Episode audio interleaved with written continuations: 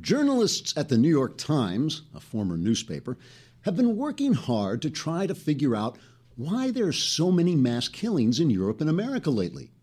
The headline of a recent article announces their latest brilliant insight.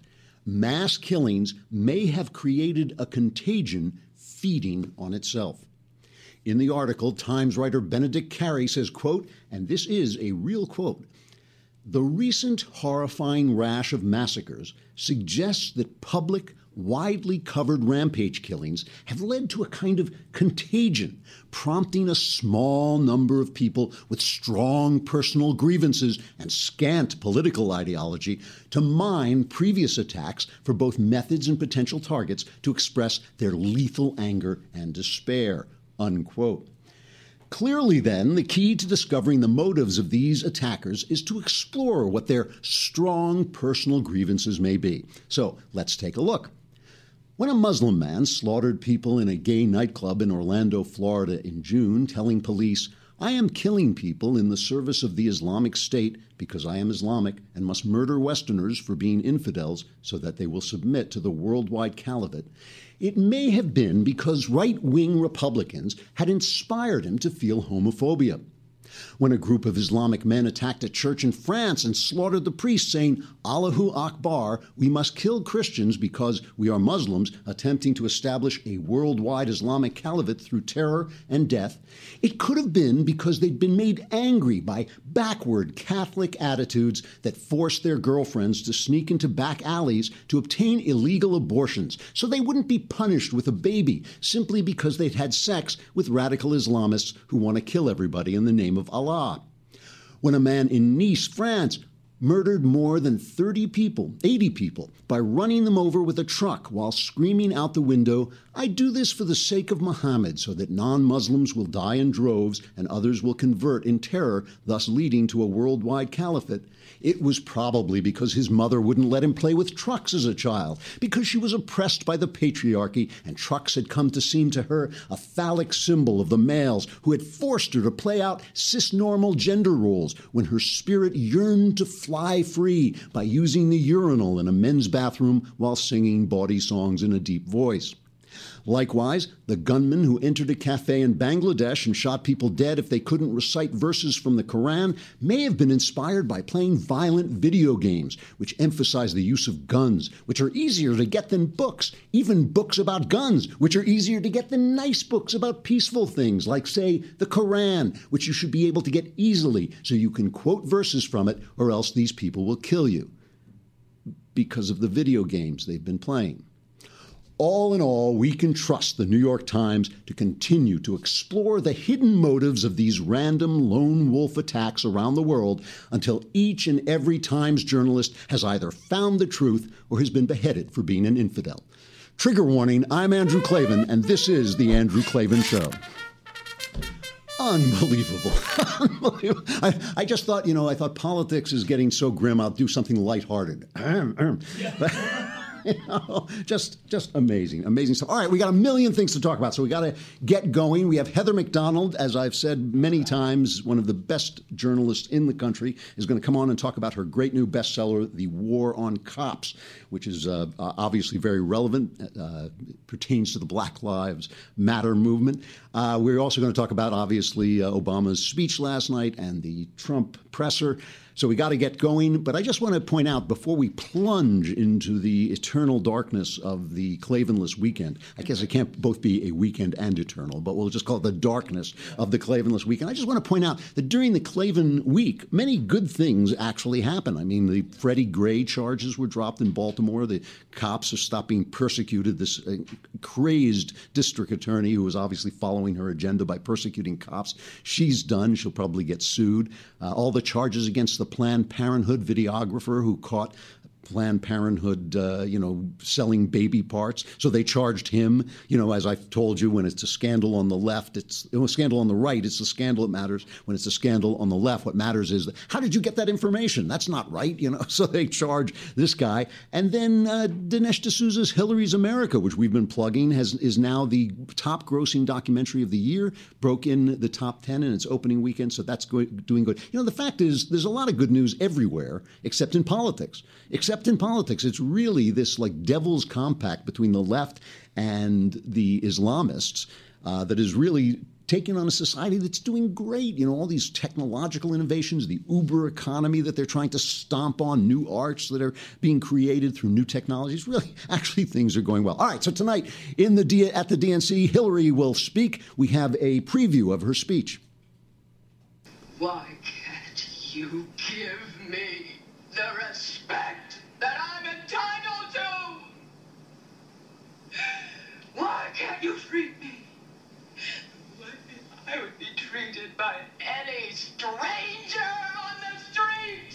All right. That's just that's just scary. Let me let me tell you what, what's even scarier. Okay, I'm making jokes here. I'm doing satire, but it's hard to keep ahead of reality. Yesterday, yesterday I made a joke that I thought was actually a pretty good one that the networks had released their response to Obama's speech, just the way they release speeches, they pre-release speeches, they'll send you the transcript. So the networks had released their analysis. And this is my joke. This is me. After the White House released the transcript of the president's planned remarks, the three major networks released their transcripts of their planned analysis of the remarks. ABC will call the speech an uplifting, inspiring end to this chapter in a historic president's magnificent career. CBS will call it an inspiring and uplifting end to a magnificent president's chapter in history. And NBC will call it a magnificent end of inspiring uplift and an uplifting chapter of inspiration of magnificence, history, uplift, magnificent, inspiration, president. so that's that's the satire. Here's the real reaction. Uh, the, the, the uh, networks, yeah, there it is. Two. Barack Obama in full Sunday meeting mode, preaching to a choir which sang a chorus of amens. The first African American president challenging Democrats to make history again. The biggest difference in this election, he said, is the very meaning of our democracy. This was President Obama at his best. 12 years to the day he burst on the national scene. Two-term President Barack Obama gives his political valedictory. Grateful, emotional at the end, thanking the American people for picking him up when he was down. Passing the baton, as he said, to Hillary Clinton. Remarkably generous speech for a president to give. The roar is deafening here in this arena. President Obama delivering a, a speech, a powerful arc, embracing hope and optimism, a passionate endorsement of Hillary Rodham Clinton, and at times an artful takedown of Donald Trump. it was just it was an artful. it was artful. It was now. I have to be honest. It was a good speech you know, Obama is a good politician, and he doesn't have. Bill Clinton is a, feel politician. He likes people, and so he projects the fact that he actually does like people, especially if they're in skirts. But I mean, he does. He really does like people, and you, he he's able to project that with that folksy thing that he does. Obama despises all human beings because they haven't achieved his level of evolution. So he has to be a great politician by thinking. He's a he's a Leonard Nimoy politician, a, doc, a Mr. Spock politician who figures out what's going on. And what he figured out was that there was a hole left in the body politic by the nomination of Donald Trump because Donald Trump is not a conservative. And this is what he said. Play the second Obama speech cut. I think it is number 10. Look, we Democrats have always had plenty of differences with the Republican Party. And there's nothing wrong with that. It's precisely this contest of idea that pushes our country forward.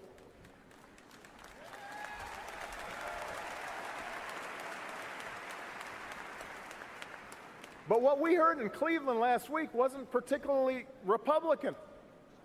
And it sure wasn't conservative. What we heard was a deeply pessimistic vision of a country where we turn against each other and turn away from the rest of the world. There were no serious solutions to pressing problems, just the fanning of resentment and blame and anger and hate. And that is not the America I know. That's not who we are. I always, I always wait. It just should have like the old Groucho Marx show. A little duck should come down the sign says that's not who we are. But he's right. He's right. Oh, the Trump nomination is not a typical Republican nomination. It's certainly not a conservative nomination. And so Obama sneaks into that space, sneaks into that space that's left open, and he gives a conservative speech. It was a, that's it's really an act of political genius in a way. Play cut number eleven. And that's another bet that Donald Trump will lose. And the reason he'll lose it is because he's selling the American people short. We're not a fragile people.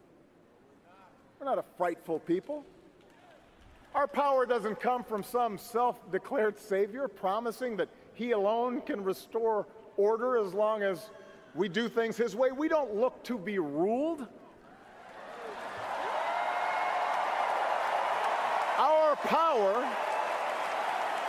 our power comes from those immortal declarations first put to paper right here in Philadelphia all those years ago. We hold these truths to be self evident that all men are created equal, that we, the people, can form a more perfect union. It's like Ronald Reagan called. He wants his speech back. You know, he's like, never mind. Ted Cruz called. He wants it. You know, Ted Cruz figured, oh, I'm not going to be making this speech. Maybe Obama wants it. it's like, I mean, this is the guy who has a phone and a pen, and now suddenly he knows we don't want to be ruled. This is the guy who promised he was going to roll back the rise of the ocean, and now he's telling us we don't want a strong man. I mean, this is amazing. He is. He saw the opening and he ran through it because he realized that that you know, guy, our Ted Cruz conservative guy, isn't there. So suddenly, suddenly the Demo- outside, by the way, they're burning the flag. Outside protesters are burning the flag. They haven't got a flag on stage until somebody mentioned that they hadn't got a flag on stage. And suddenly, the Democrats of the American Party, they love this country. These are the people wearing hats that say America was never great. This is the this is the guys who say, oh, the White House built by slaves. You know, they, suddenly they're the American Party. I mean, it, it's galling, but it was smart. It was smart. I don't think it's going to work because I think they still have to get to Hillary Clinton. When they get to Hillary Clinton, people hate her when they see her. So then, on the other side, Trump gives a presser, and here you see the a lying demagogue making deals with the Russians. This is my last election, basically. Yeah. After my election, I have more flexibility. Yeah. yeah. I understand. I transmit this information to Vladimir and understand Oh, oh, wait, sorry, that's the wrong line, demagogue. I'm sorry. Just so this is the press goes mad, goes insane because Donald Trump is talking about the hack of the uh, DNC emails, and basically he says, "I hope the Russians find all the emails, everybody's emails." So play Trump number three, the third cut. What do I have to get involved with Putin for? I have nothing to do with Putin. I've never spoken to him. I don't know anything about him other than he will respect me. He doesn't respect our president. And if it is Russia, which is probably not, nobody knows who it is, but if it is Russia, it's really bad for a different reason because it shows how little respect they have for our country when they would hack into a major party and get everything. But it would be interesting to see. I, I will tell you this Russia, if you're listening, I hope you're able to find the 30,000 emails that are missing. I think you will probably be rewarded mightily by our press. Let's see if that happens. That'll be next.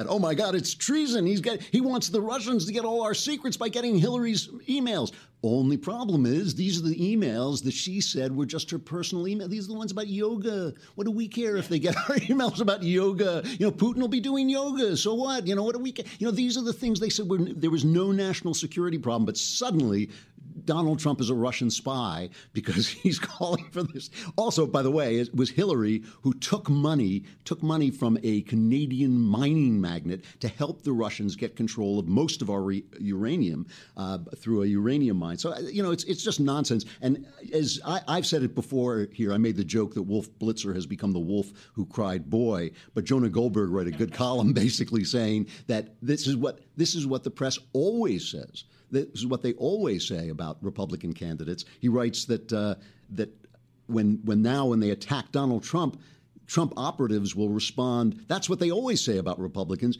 And they'll be right because they've been demonizing Republicans forever. And now the actual wolf is among the fold. This is an actual demagogue and may, who, who uh, caters to racists. I don't think he's racist himself, but he caters to racists. But now they have no authority, no moral authority to speak. All right, let's bring on. We're going to stay on Facebook, right? Yes. Yay! So you guys, you lucky dogs, but you should come to the Daily Wire and subscribe anyway, so you can watch the show and you can be in the mailbag. You have heard me say this, I don't know how many times, four or five times at least during the course of the show. Heather Mac Donald of the Manhattan Institute is, if not the best reporter in the country, she is one of the best reporters in the country. In a fair world, she would be using Pulitzer Prizes for coasters on her coffee table. Even in this world, she's been rewarded plenty. She's the Thomas W. Smith Fellow of the Manhattan Institute. She's gotten all kinds of awards. Here's Rudy Giuliani talking about her work for City Journal saying Heather Mac Donald is an unsung hero in the transformation of New York into the safest large city in the United States. Her essays helped to lay out the rationale that gave me and my police commissioners guidance during the largest continuous reduction of crime ever accomplished in our city and nation. The great Shelby Steele calls her the best and most intrepid journalist writing on racial issues today. She now has a new best-selling book called The War on Cops, and we're going to have her on to talk about it. Heather, have we got you? Yes, I'm here. Oh, hi, Heather. How you doing? Good. It's good to see you. Um, you know, your work is so terrific. I'm so, and I'm so thrilled and proud that the War on Cops is now a major bestseller, as it should be. Uh, people can have. I've been reading your work for years and years on City Journal, and I hope people will. So let's talk about this. I want to start by playing you just a short cut of Obama's reaction to the deaths of Alton Sterling and Philando Castile. This is what we're talking about. We're talking about Obama's narrative that this is, these are not individual incidents, but this is systemic. So here's our president. These are not isolated incidents. They're symptomatic of a broader set of racial disparities that exist in our criminal justice system. And I just want to give people a few statistics uh, to try to put in context why emotions are so raw around these issues according to various studies, not just one, but a wide range of studies that have been carried out over a number of years. African Americans are 30% more likely than whites to be pulled over. After being pulled over, African Americans and Hispanics are three times more likely to be searched. Last year, African Americans were shot by police at more than twice the rate of whites. Okay, that's the Obama narrative. What do we find out if we read Heather Mac Donald's The War on Cops? It tells us that these are very dangerous lies. We don't have a policing problem in this country, Andrew. We have a crime problem. O- Obama was assiduously silent about the racially disproportionate crime rates that are responsible for those types of policing disparities. I'm, I'm once again hearing now it's it's a it's a more distant echo. Okay. Um, well, okay, I'll, I'll just try, but I. Okay, try Okay, and it's fight better through- now, but I was okay. again hearing an echo of my Yeah. voice. Um, you cannot understand policing today, Andrew, without understanding crime because policing is data driven. If blacks are arrested at twice the rate of whites, there's a very simple, straightforward, and non racial explanation for that.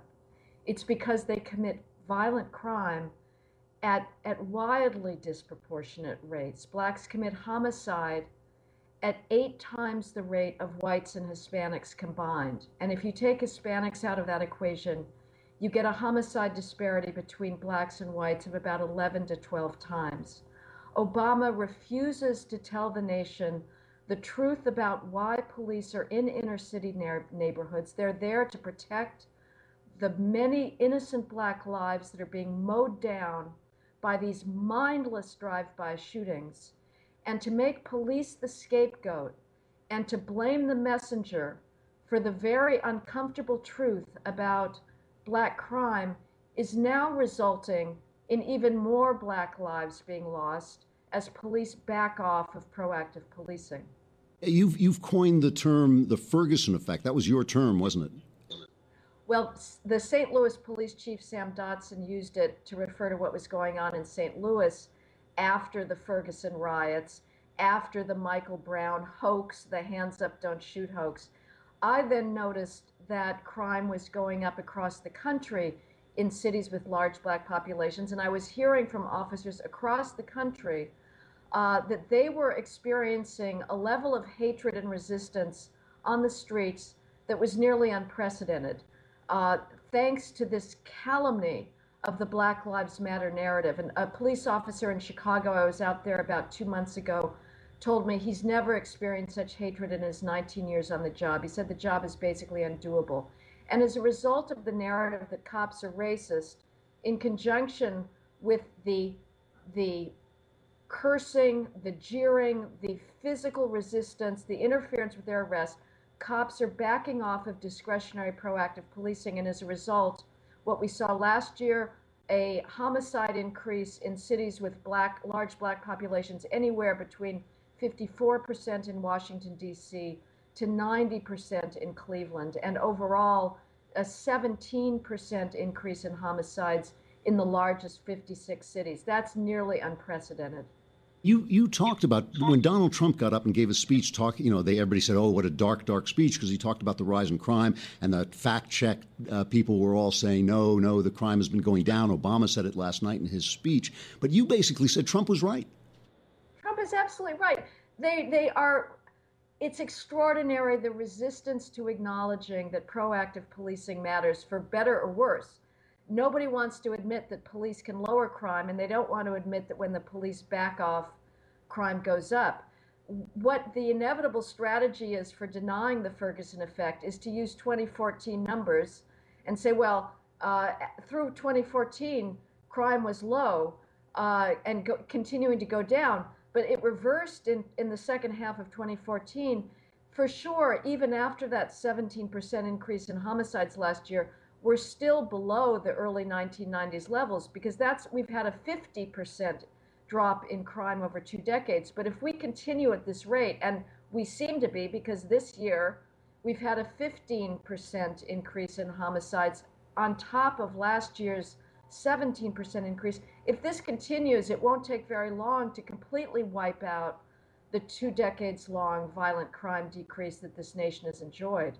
You know, th- this plays into uh, Obama's anti gun narrative, too, it seems to me, because when the police went out and took extraordinary, not extraordinary measures, but uh, what can I call them, aggressive measures to take guns off the streets of New York with their stop and search plan, the liberals piled on and basically got stop and search revoked, didn't they? I mean, they, there are now more guns in these neighborhoods than there were before. Is that not true?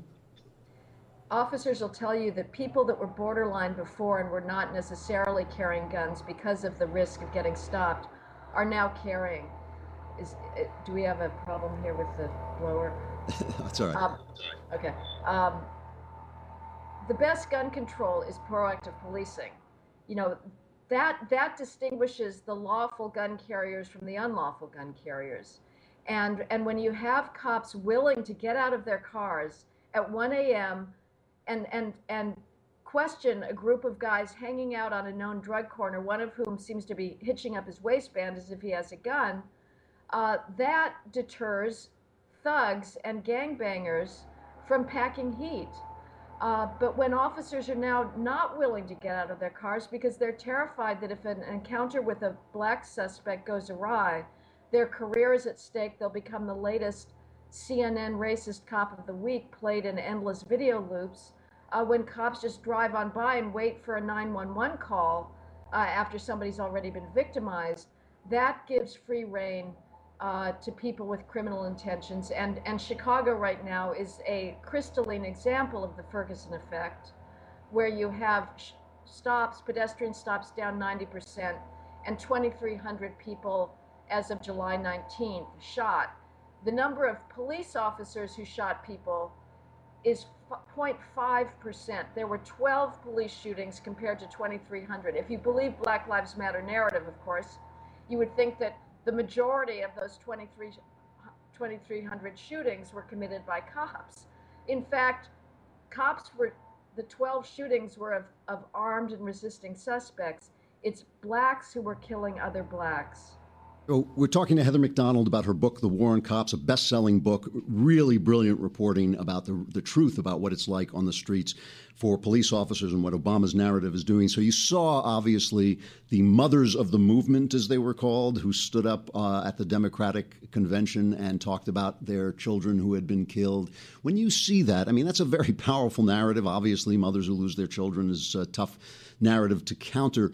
Do you do you feel that the word is getting out? I mean, you're talking about the facts. You're talking about what you're saying is, is really irrefutable. Do you feel that you have any chance of beating that kind of emotional narrative with the truth?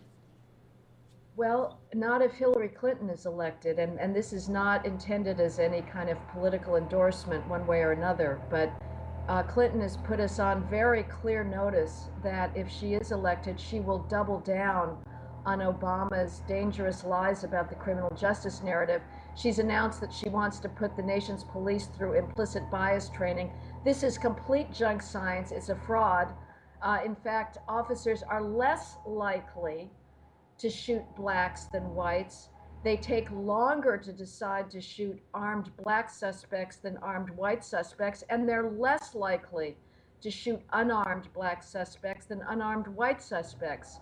But she is so desperate to pander to the black victimologists that uh, she's going to continue this, and we can look forward to a further breakdown of law and order, more assassinations of cops, and equally importantly, uh, the black victimization rate is going to continue going up, and we're going to get lives lost like, you know, the, the three year old boy who was shot in Chicago on Father's Day of this year who's now paralyzed for life, the three children in Cleveland under the age of five who were killed in September alone last year, nobody knows their names. The idea that the press cares about black lives is a complete uh, fraud. Everybody, the world knows the name of the of the thug Michael Brown, but when innocent black lives are taken by black gang bangers, the world looks the other way.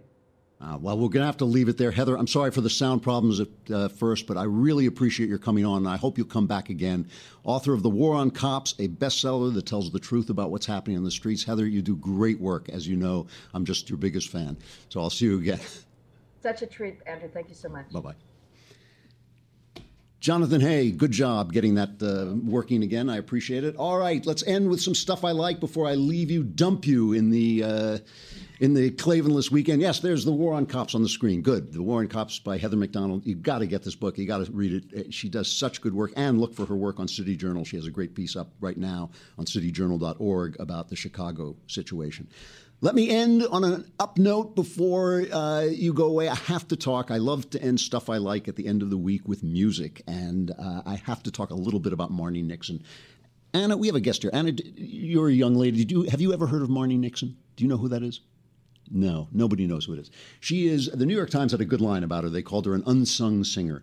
During the 50s and 60s, a lot of times when they would make some of the biggest musicals ever, the biggest movie musicals ever, uh, you know, The King and I, My Fair Lady, West Side Story, these were huge Oscar winning musicals. They would cast very good actresses, Deborah Kerr in The King and I, Natalie Wood in West Side Story, Audrey Hepburn in My Fair Lady. Excellent, excellent uh, actors, but actresses, but actresses who couldn't sing.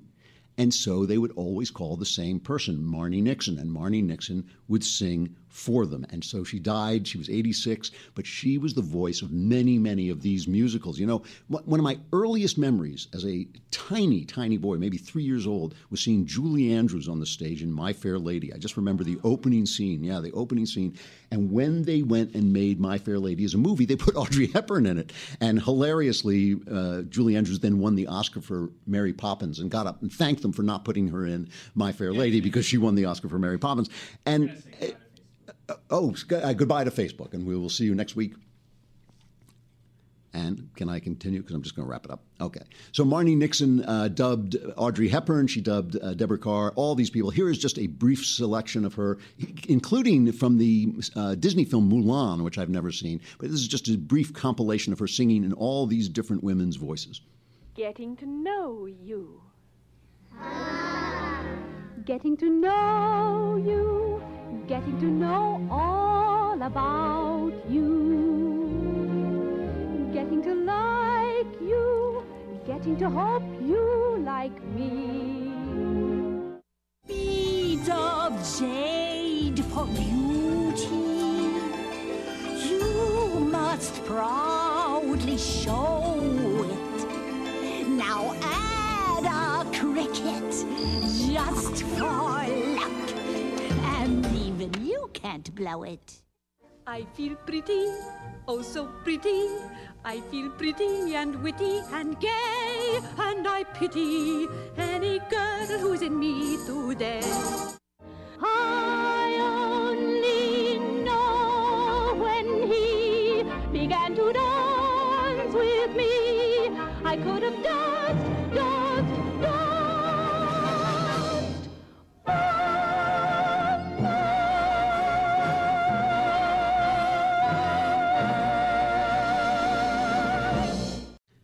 Singing the part of Anna in The King and I, she received, uh, Marnie Nixon received $420.